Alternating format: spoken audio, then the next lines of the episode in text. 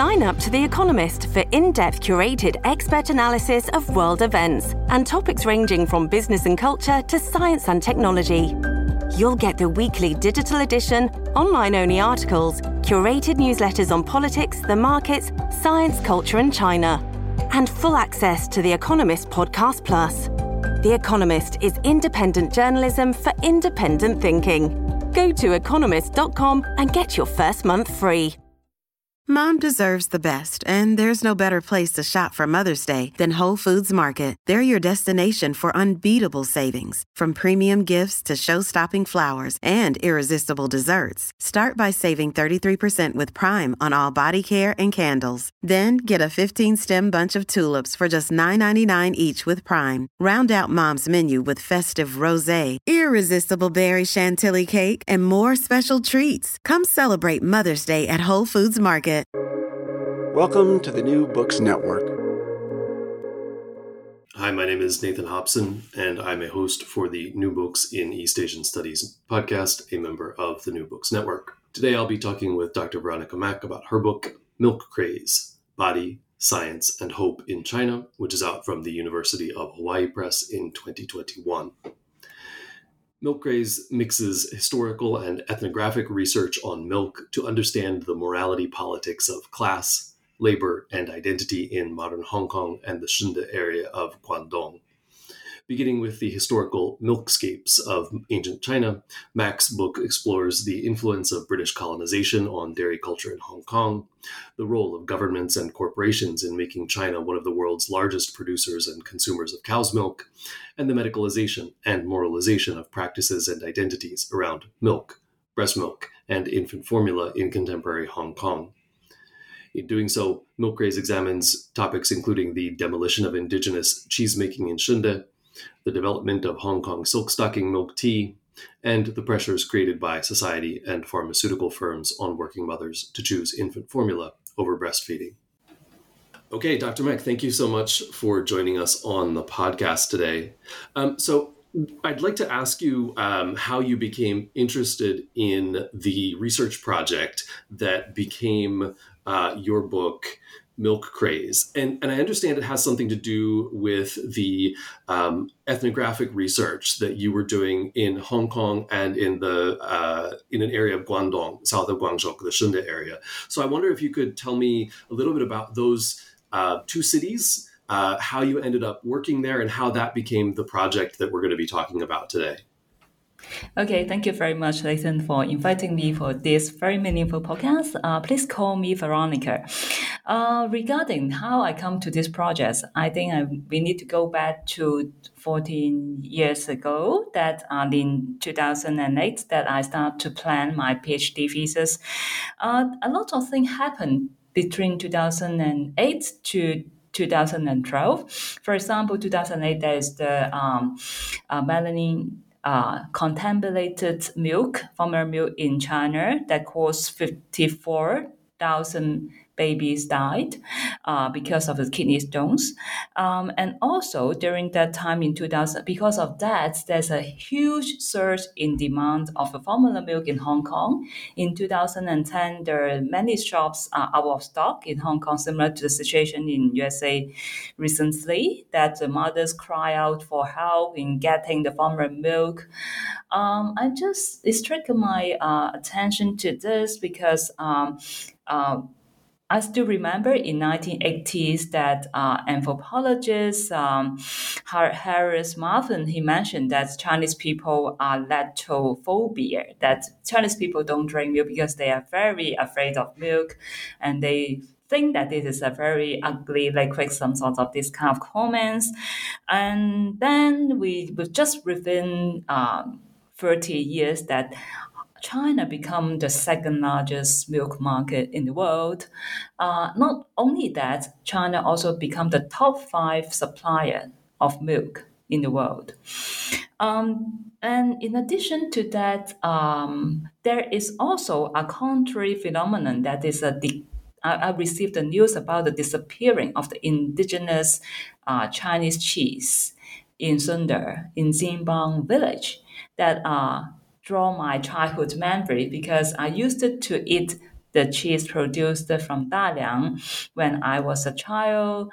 And I was quite surprised that, okay, people nowadays don't eat this kind of indigenous Chinese cheese anymore. And also, usually people don't know that Chinese have indigenous cheese. And they, but nowadays people don't care that it is disappearing until recently that the Shunde government put it in under the umbrella of intangible cultural heritage, but because of boom, so as to boom tourism. But other than that, the local people in the young generation in are not that much interest in the indigenous Chinese cheese.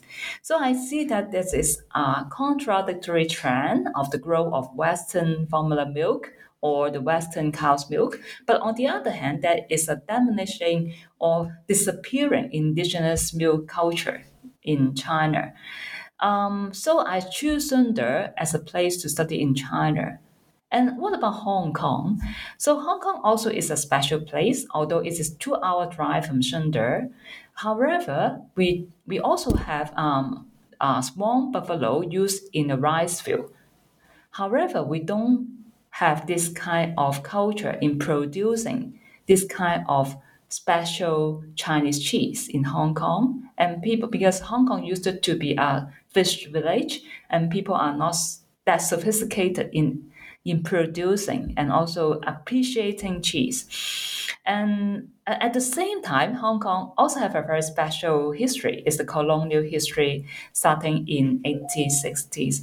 And this is the first time that with the, uh, with the colonists, British colonists come into Hong Kong, they have the military force, they have the missionaries, and also they import cows from Britain, Britain and also Australia and also including the milkmaid.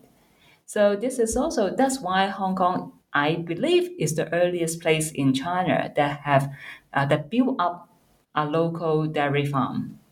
And starting from that, okay, it changed the history of the dietary culture of the people in Hong Kong. They have uh, they have at least the rich people have chance to eat locally produced Western cow's milk, okay, and also all kind of Western cuisine, etc.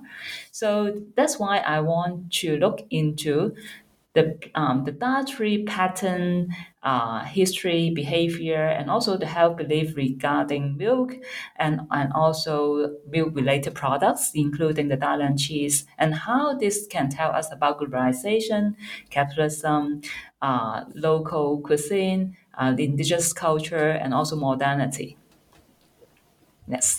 Yeah. So thank you. That that sets us up really nicely um, to jump into the book. And I and I guess I wanted to say before we started that one of the uh, reasons I was um, really interested in talking to you about the book uh, is one that uh, sort of became an issue after uh, we first contacted each other about doing the interview, which is the sudden uh, formula crisis in the United States, right? And I think this is something that you know it, it's it's one of those t- um, things that reminds you that these some of the issues that you're uh, talking about in the book uh, about you know supply and demand and about the moral choices that people are making uh, in addition to all the sort of interesting historical data that's in here are, are very um, relevant today and i hope we'll get a chance to talk about some of that as well. Um, and i, I want to do this uh, to, to get to that uh, starting with uh, chapter one, which is milk, body, and social class in ancient China. So here again, uh, you're giving us a little bit of this historical background uh, again, and as you say, I think it's uh, there's a lot that um, you know, as you point out, is somewhat surprising in the same way that the idea that China is the number five, I think you said, milk supplier in the world is probably quite surprising to people. Um, this chapter is the first of three on the history of the production and consumption of um, modern industrialized cow milk in Hong Kong and uh, China. Um, and you're showing that the history of animal milks is a lot longer and more complicated than is widely believed in China. Uh, so, what are the important things that we need to know about the historical uh, milkscapes, as you put it, these uh, landscapes of uh, production, consumption, and the cultural associations, um, in order to understand the rest of the book, um, the modern changes uh, that you're talking about, brought about by the British, the communists, um, and then post-war American food aid, et cetera? Okay, I think the key point I want to um, raise is that um, milk used to, to be used as a kind of medicine, medical food, you can say it in Asian China. So um, I think uh, for the uh, China, used to, usually people don't know that Chinese have a very long milk culture, and um, but you, uh, in Chinese society, according to the Chinese medical principle, we do not separate food and medicine. So we eat food to heal our body, in addition to just maintain our life. So food and medicine are very closely correlated.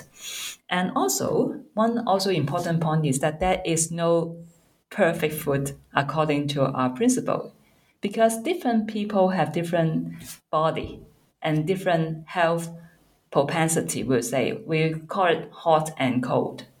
So for those those people, okay, for example, milk is a perfect natural food, right, in Western culture. So however, from the Chinese traditional medical perspective, okay, milk is good in general speaking, but different kind of mammals' milk are suitable for different body. For example, now we used to have cow's milk, right? Most popular milk, the globalized milk, is cow's milk. Cow's milk, according to the Chinese medical principle, is good, but it is cold. So it is good for the baby because baby is used to be have a hot, very hot body. However, for the elderly or those who have a weak body, if you drink cow's milk, it's too cold for the person. So either you need you to warm it up, or you eat other kind, uh, you drink other kind of milk, such as goat milk, because goat milk is a little bit warmer than cow's milk. However, the best substitutes of breast milk for the baby uh, for the uh, for the babies is not cow's milk. So according to Asian Chinese test, uh, that will be the pig's milk. So you can just a few examples to show that. First of all, okay, it is not uh, uh, a kind of uh, it's not natural to have cow's milk as a universal, natural, perfect food. Okay, according to the Chinese principle, Chinese uh, uh, culture have a long history and also a wide, uh, uh, more open, okay, to different kind of mammals' milk to different bodies. So I think the um, the key thing is that milk is not for everyday drink. So it is usually when the people got sick, uh, or okay when they are like the babies are impossible to get mother's milk. So for a short period of time, we can take the mammal's milk. So other than that, okay, uh, Chinese people used not to take milk as a daily drink.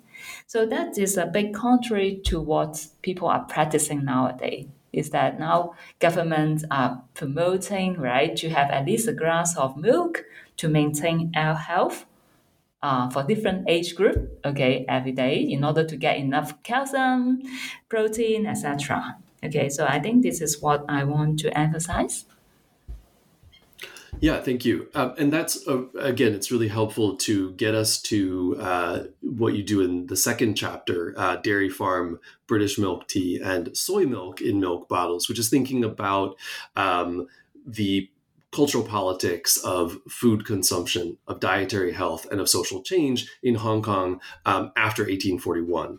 Uh, so, as you've said, you know, un- unlike the mainland, Hong Kong had no indigenous culture of uh, cow's milk production. So, one of your central questions um, is sort of what happens to milk uh, under British colonial rule. Um, so the colonists are obviously sort of eager to develop and maintain stable dairy supplies for their own uh, consumption, um, for their own health uh, and enjoyment. Um, but part of the picture that you talk about here is the industrialization of soy milk production, which I thought was quite interesting, um, and the development of a distinctly Hong Kong uh, tradition of the, the silk stocking milk tea, which uh, uh, I did enjoy when I was in Hong Kong, uh, and the contestation over not just milk, but over the sort of proper, proper moral character of, of what modern Hong Kong should be and what modern Hong Kongers should be.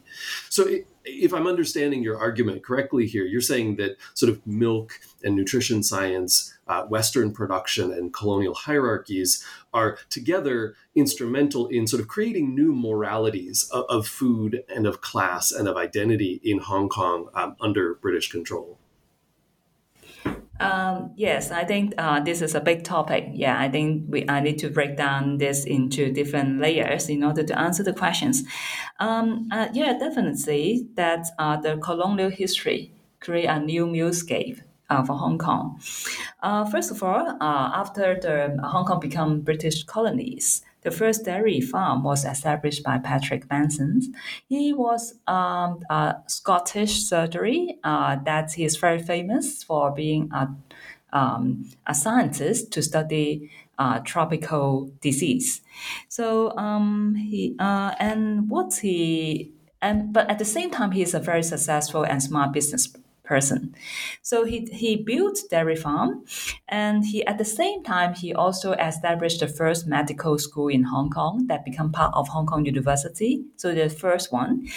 So according to his uh, uh, supervision and visions about uh, of the university, they put uh, they always emphasize milk is a kind of perfect food, okay, with good nutrition, and that also start to have like uh, after uh, uh, after the development of dairy farm, they, we also at the same time have the start of the nutrition science educations in Hong Kong, and also the first survey about the health uh, of Hong Kong people in um, during the 1960s, late 1960s. So you can see that the dairy farm that establishment is go hand in hand with the establishment of the whole medical system in Hong Kong.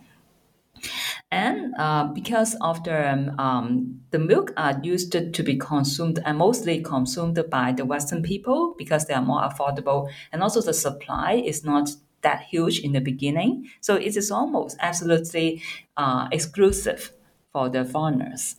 Uh, for the local people, on one hand, they don't have a, a habit, okay, or culture in drinking milk every day. On the other hand, it is out of their reach.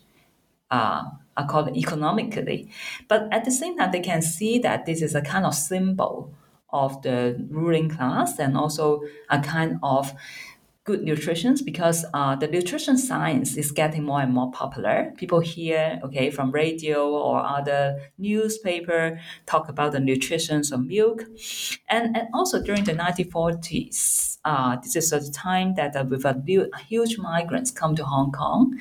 And uh, uh, I talking about soy milk, I have to talk about a brand called Vitasoy that is now globalized.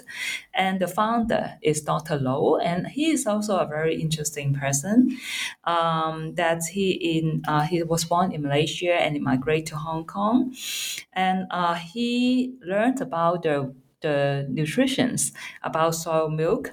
Uh, this from in, in a talk in Shanghai, and um, many people think about soy milk is a traditional Chinese food, but, but in fact, similar to cow's fresh cow's milk, it is not a traditional food in Western culture as well because fresh milk also become only popular after refrigerator become popular.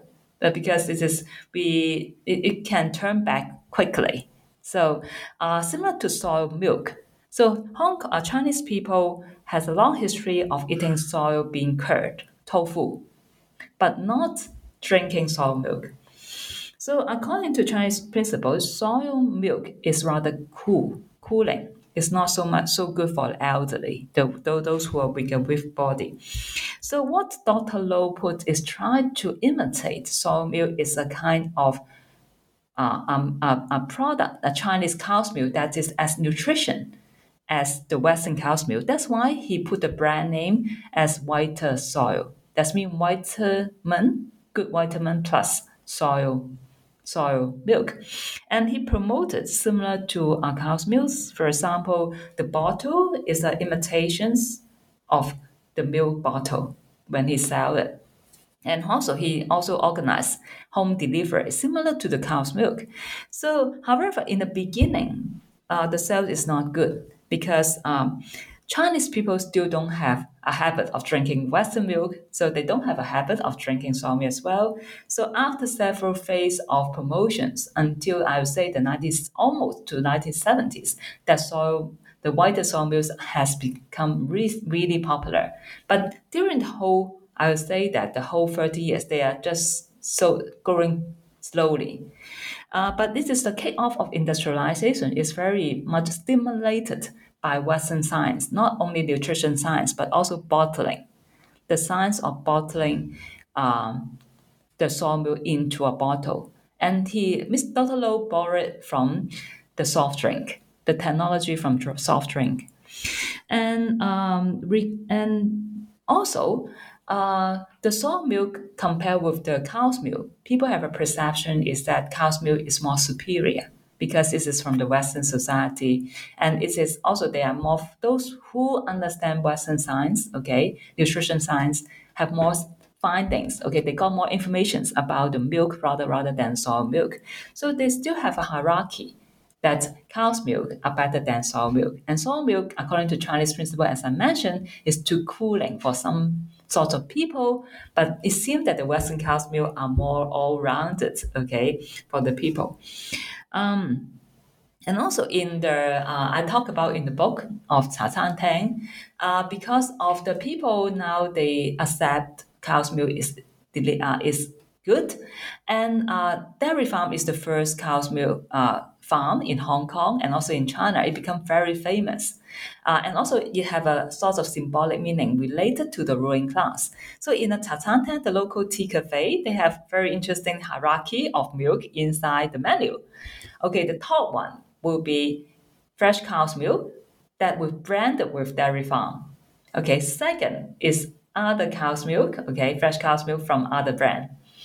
And then you have a kind of milk that can be produced from diluting from condensed milk, a kind of milk drink. So this is the lowest tier. So you can see that, okay, even within the a kind of milk drink, so you can see the hierarchy that dairy farm, okay, symbolize, okay, a kind of ring class Britishness. It, they occupy the top positions, okay, in this milk hierarchy compared to the rest. Um, and regarding okay, uh, other questions like uh, this Hong Kong seal stock tea. Okay, another my specialties. Yeah, I also study tea. Um, it is a kind of um, a kind of product you can say that copycat about the British tea, but this is different. Uh, British, um, as per my understanding, okay, British tea is usually produced from uh, usually the black tea. Okay, we boil the black tea, and then we add milk and fresh milk and sugar.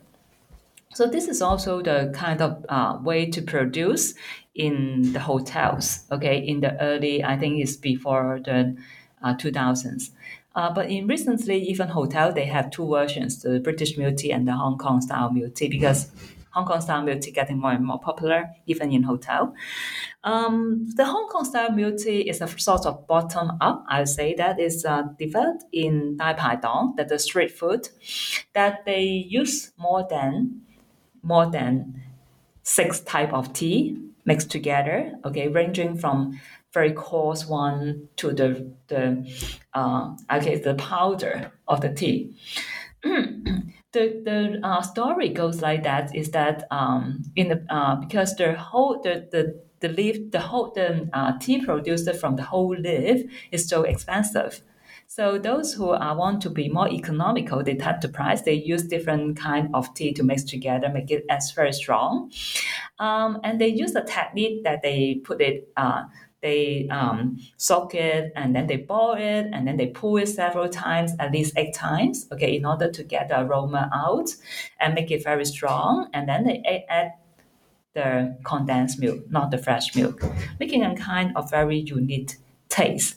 And now it becomes Hong Kong local culture, not local, I think Hong Kong level intangible cultural heritage as well, because of the very special six step technique in producing it.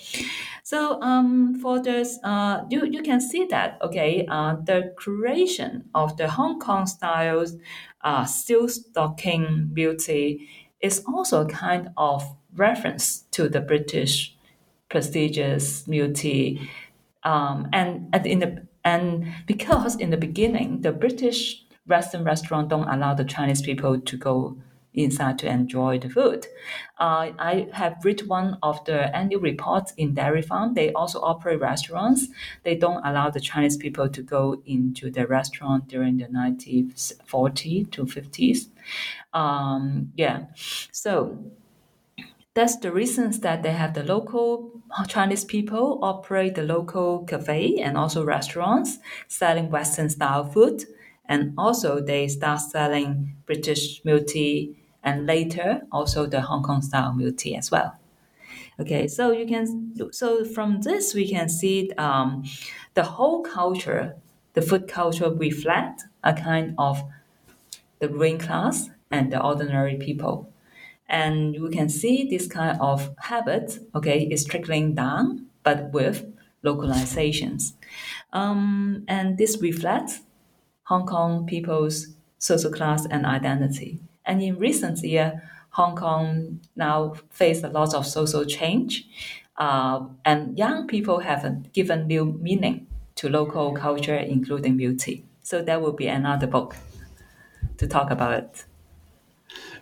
Yeah, um, and I think this is uh, you know, you've touched on these these questions uh, that I think are really central to the book of food, class, identity, um, hybridization, and, and, it's sort of interesting how milk is functioning in some ways as a functional good, and in other ways as a sort of prestige good, and how the dynamics of that prestige and um, how the sort of polarity of identity is shifting back and forth between you know it here it represents high class British culture, here it represents a sort of bottom up, um, you know, authentic uh, Hong Kong identity, um, and and we come back to you know some of these same issues, um, less I think with identity um, and more with the sort of morality questions uh, in the last chapters of the book. But before we do that, um, we shift gears back to the Chinese mainland in uh, chapter three global capital, local culture, and food uncertainty. So this chapter has two parts. Um, in the first half, you're sort of following the struggles of uh, water buffalo milk producers uh, in Shunde uh,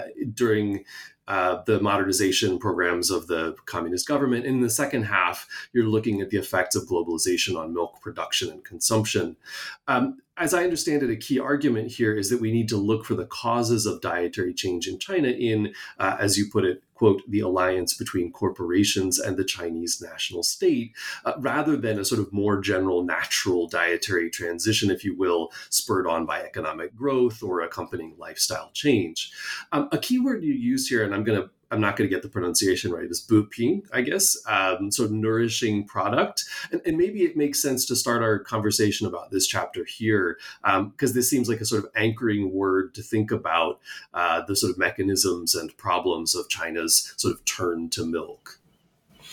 Um, okay, so maybe I explain this word. Um, is uh, means to uh, a kind of nurturing product that can people use can consume occasionally. So this is a kind of concept from the um, traditional Chinese medicine that when you are get weak, you become weak or sick, you can take in some food to boost your energy. Um, I think for um, uh, for the questions of uh, the dietary change in China, um, yeah, my uh, you you can point you have pointed out very clearly is that um, exactly what I want to say is that uh, usually when I read other articles and books on talking about the Chinese people are drinking so much milk, uh, they usually point oh they are now driving Mercedes, they are having Gucci and Prada. Now they have economic growth, and that is natural for them because now they are wealthy. They can have the food that is or enjoy life that is good and that is Western, that is high quality, uh, give them health, etc., etc. So it seems to be at uh, and I uh, we, we have also a term like nutrition transition, right? It seems to be an evolution that those who have no milk now they are wealthy, so now they should have more milk. So I want to, yeah, exactly. I want to point out is that Chinese have a long culture of using milk. Okay, so it is nothing new for them. But in the past, it's more like a kind of occasional medicine or like pupi that you drink it occasionally. So uh, Chinese people have other kind of food that can pro- provide good nutrition, calcium, protein. We have a lot of sunshine, green leaves, etc. So we do not necessarily have to drink cow's milk. Okay? So that is the point. And however, what really drive the people demand in milk start only after 1997. Okay, uh, that Meng and Yili, the top, the two largest milk producers in China, that they have established and they have increased in productions. So that is, I would say, I will come from a more political economy approach to analyze this is that the production uh, uh, drive consumptions. So, for example, in Mengniu's cases, they do not really have a factory to produce milk before they launch a huge marketing campaigns, driving people to eat ice cream and also to drink milk. And then once they have the name being known, they have uh, they team up with the they outsource the productions to other factory. And once they got more orders, they line up with their partners to do that until to a certain stage that they got big enough to have their own factory. Okay, so you can see that they do marketing and promotion to create demand before they really have the productions. So this is the uh, and they the key selling point is low price and good nutrition. So, uh, and the government uh, welcome this kind of um, economic activities because uh, it can bring economic benefits to the local people, employment, uh, boom up resources, foreign investment, as well as taxation to the government. And this is also the direction, this part of China's dream, I would say, that's the um, that they put a lot of uh, they changed the policy that make it like the launch of the product can be easier. They lower the standard about milk etc so that and they allow them to outsource all the production to the farmers. They employ third party as checking points. And then in fact Mengniu and Yili mainly job main job is do marketing. So they outsource all the productions to other suppliers um, so and also that is the reasons for the later problem about the food safety issues about the milk. So this is the uh, the so that is my main argument is that we need to pay attention to the collaborations between the government and also for the corporations, um, and the aim is to increase the benefits and G, uh, GDP. Yeah, it is not so much about the natural transitions of the people that they demand. Okay, they want to have. Of course, at the I, I'm not denying that the, the people also receive information, knowledge about Western science. But if there is not so much supply of milk that at such a low price, they the demand will not be boom up so quickly. Yeah. I, um, so what was interesting uh, to me here is, you know, thinking about that sort of, you know, uh, governmental um, promotion of milk is that you, you know it it does, as you say, uh, argue against this sort of standard uh, dietary transition rhetoric, which uh, we hear a, a, lot, and it's something that gets um, uh, talked about a great deal as the sort of natural progression right? Um, and I, and I, I, found this very interesting that you're sort of picking apart uh, that you know whenever we hear that word natural, we should always be suspicious, and I, I appreciated your suspicion there, right? Um, so we uh, chapters four and five, I think, in, in, my mind, sort of form a separate part of the book. Um, it's not a clear delineation here, but this is where um, you're looking at, excuse me. Um, Bottle Feeding as Love, Success and Citizenship, Chapter 4, and Pharmaceutical Nexus, Creating Illness and Giving Hope, um, you're, you're looking at the morality politics, I think, and the sort of business of, of infant feeding, right? So we're talking about the, the problem of infant formula versus um, uh, versus breast milk, of bottle feeding versus breastfeeding um, in China and uh, Hong Kong. Um, and the popularity of formula um, is uh, in, in Hong Kong today is quite a far cry from the sort of moral prohibition against bottle feeding uh, a century ago. Um, and this, uh, at first blush, at least to me, sort of ran counter to uh, the current trend toward breastfeeding um, in in the contemporary West. Um, but what does this view of the present, my view of the present, miss or misconstrue about the environment in which families make these decisions? And what do these uh, choices say about the moral landscape of decisions about work, about nutrition, about child rearing, and about the moral and class politics of infant feeding? Um, and then, as you talk about in chapter five, also the way that big pharma has led this sort of medicalized discourse about breast milk versus formula, um, which is the, the core of that chapter. Um, and this sort of very interesting creation of this idea of, quote, insufficient milk syndrome and also picky eating syndrome. Um, so I think it makes sense in uh, from, from my end to think about the two chapters together. If you'd like to talk about them separately, that's fine too. Okay. I think I would like to add a little bit about the role of the government. I think uh, government also uh, play a very important role. Okay, uh, I think it's not only in Hong Kong but globally in promoting milk. Think about the nutrition pyramid, right? That is a special category um, that is, is that you have to drink a certain kind of milk every day. So I think I'm not the first person, right? I think Professor uh, also point out the, the food politics. She point out the politics about the formulations of the food pyramid in USA. That is also a kind of collaborations between the government uh, and the dairy farm associations. So at uh, the dairy association. Um, and similarly, okay, because of the very, um, we look upon the US nutrition pyramids as a kind of um, blueprint, okay, a kind of modeled for, for other countries to follow. Similar to Hong Kong, okay, the, um, the nutrition scientists very much follow the nutrition pyramid.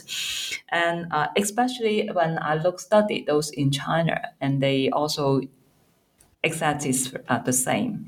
But they also put the soy milk, okay, as a substitute of the cow's milk. Uh, but still, cow's milk, as I mentioned, still have a, uh, symbolically have a, um, a better. Uh, uh, higher status than soy milk in Chinese society because of the reasons that I explained it.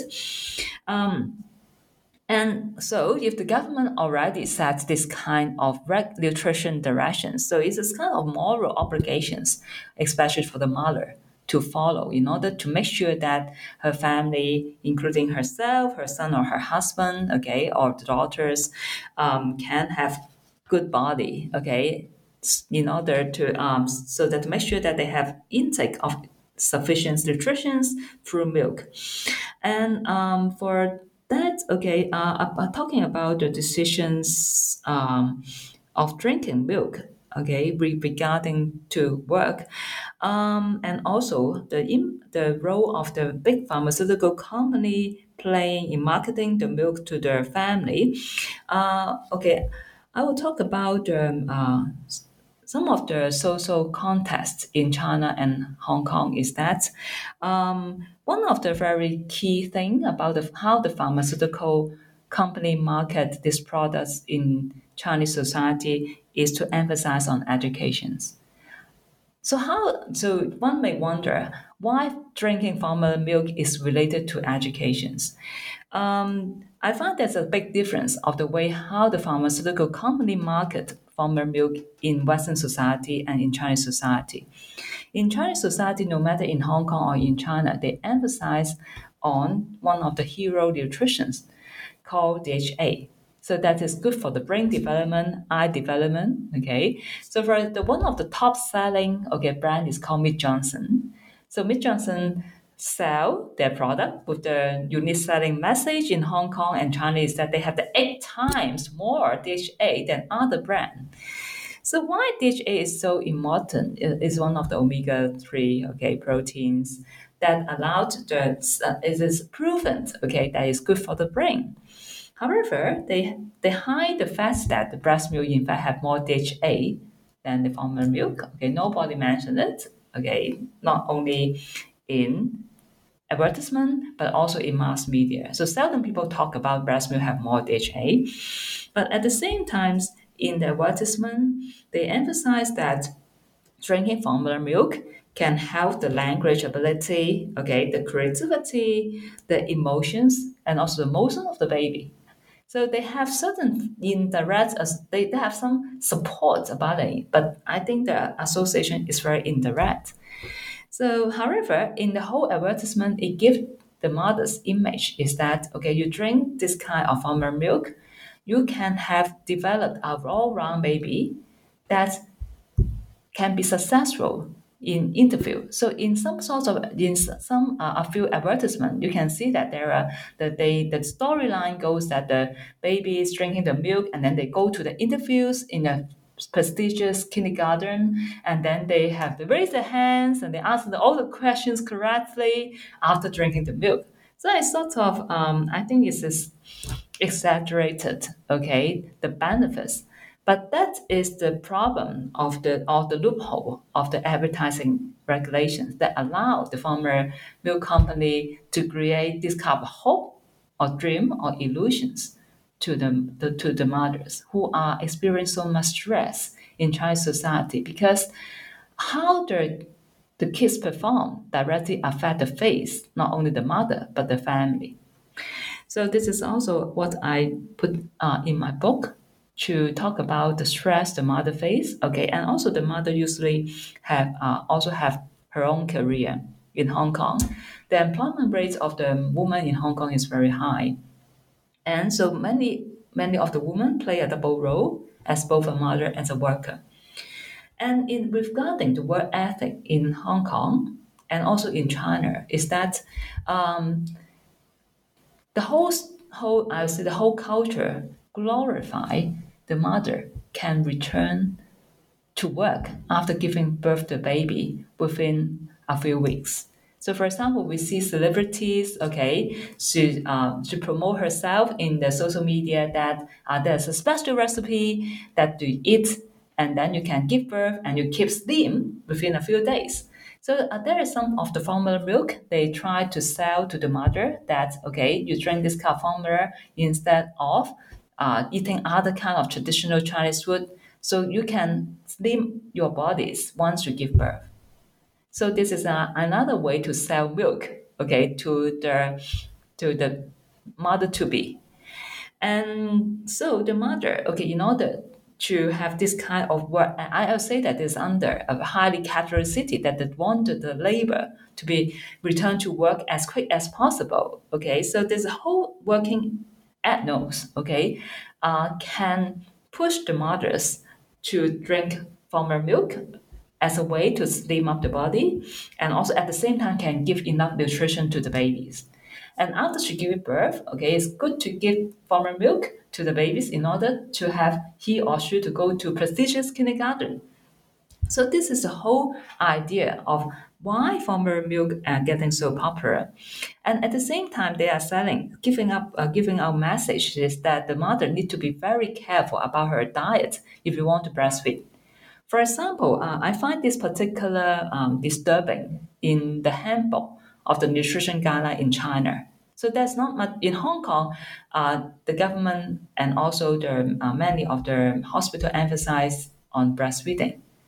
However, in China, I see the guidebook um, is that although there are a lot of breastfeeding friendly hospital in China, however, put into practice, when you read the guidebook about the uh, the, the uh, nutrition association supported by the government, you find that there's a number of points that the woman need to pay special care. For example, if she doesn't have enough sunshine, if she doesn't intake enough vitamin K, etc., so the baby probably won't have enough nutrition through breastfeeding.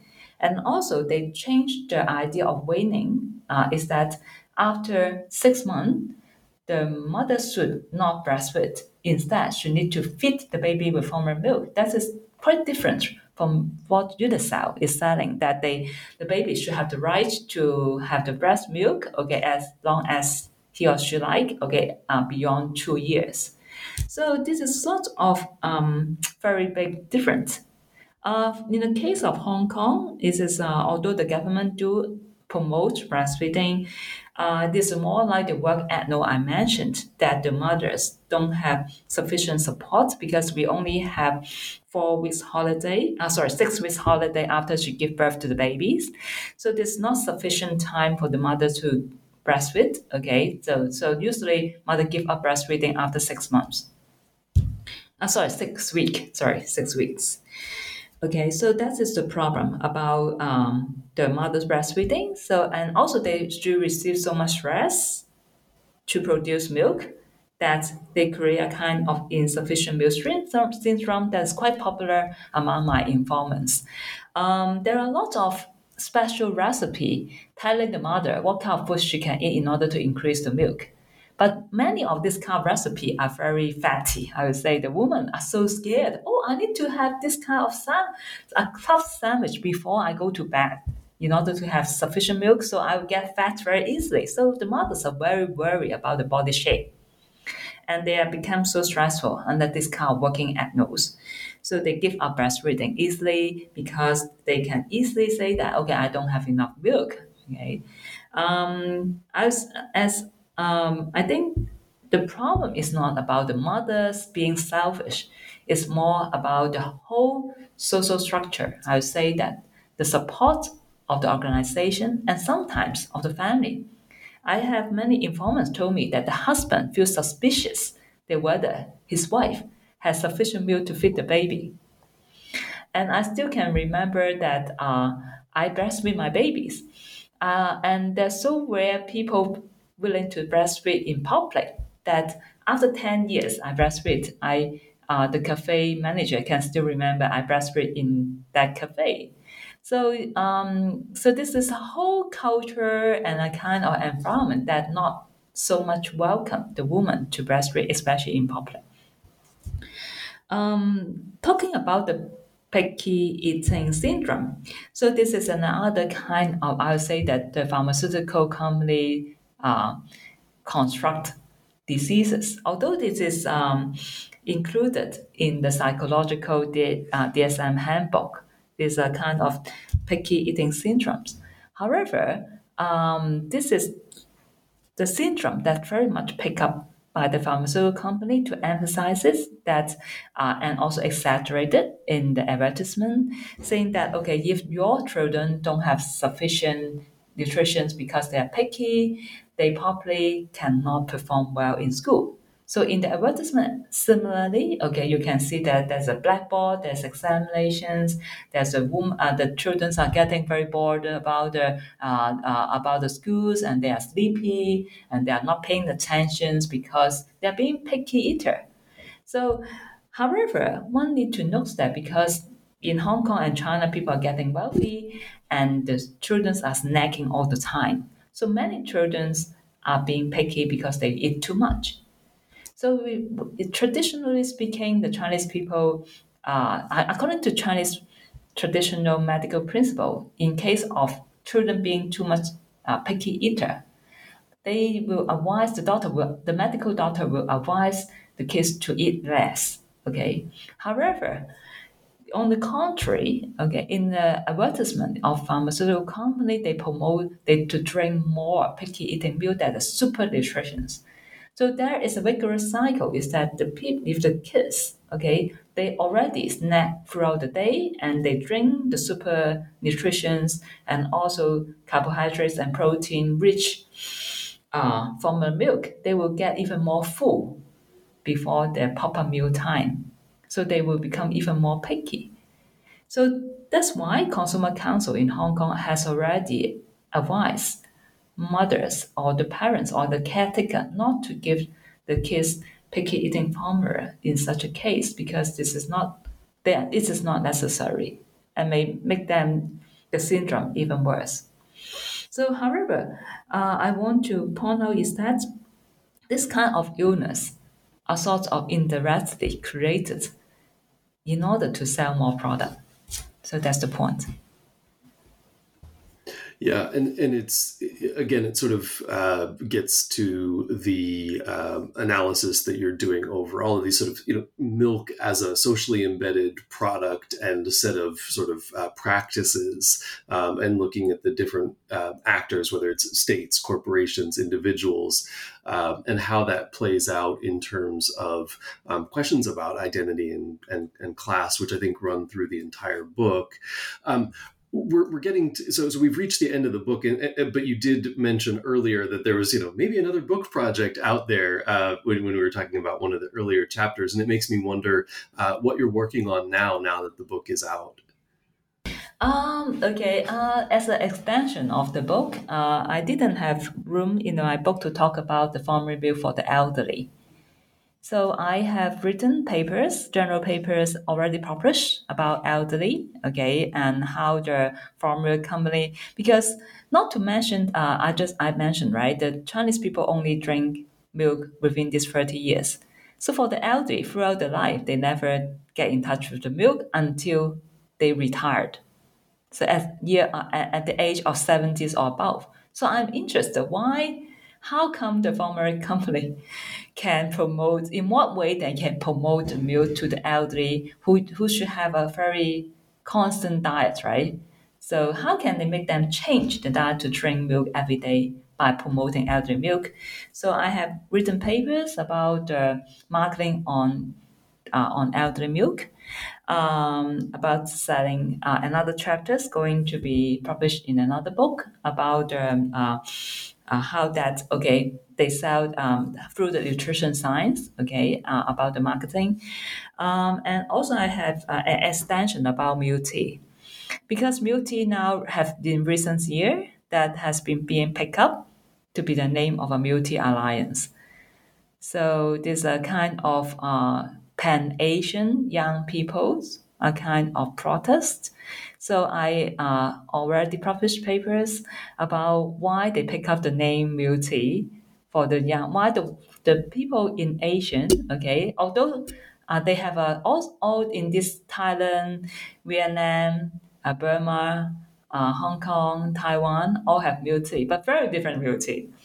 So how the whole story? So it's regarding popular culture, uh, social media, online digital protests, etc. So this is an extension, okay, about milk tea. Um, and also uh, for another, I'm going to study another food products. So this is outside milk. So that it will be mushroom. So that is my uh, upcoming project about mushroom. Oh, really? Why mushrooms? And and what specifically are you interested in? Um, okay, it's because I uh, not only about food, I also study heritage, right? So um, for example, milk, okay, in Daliang is a kind of indigenous heritage cheese. Um, I I uh, I'm interested in mushroom because uh, I think uh, mushroom is the future food. Not only as a kind of food, but it can also solve the global problem about pollutions, and uh, because it can uh, purify water and also soil um, and air and but at the same time, uh, it doesn't have any carbon footprint uh, in the process of productions in the agriculture. And also, uh, I studied the field site will be in in um, Zhejiang, uh, Qingyuan. So this is the place that, but in China, uh, this is the place. This is the first um, first time the human cultivated the mushroom. So it is in China.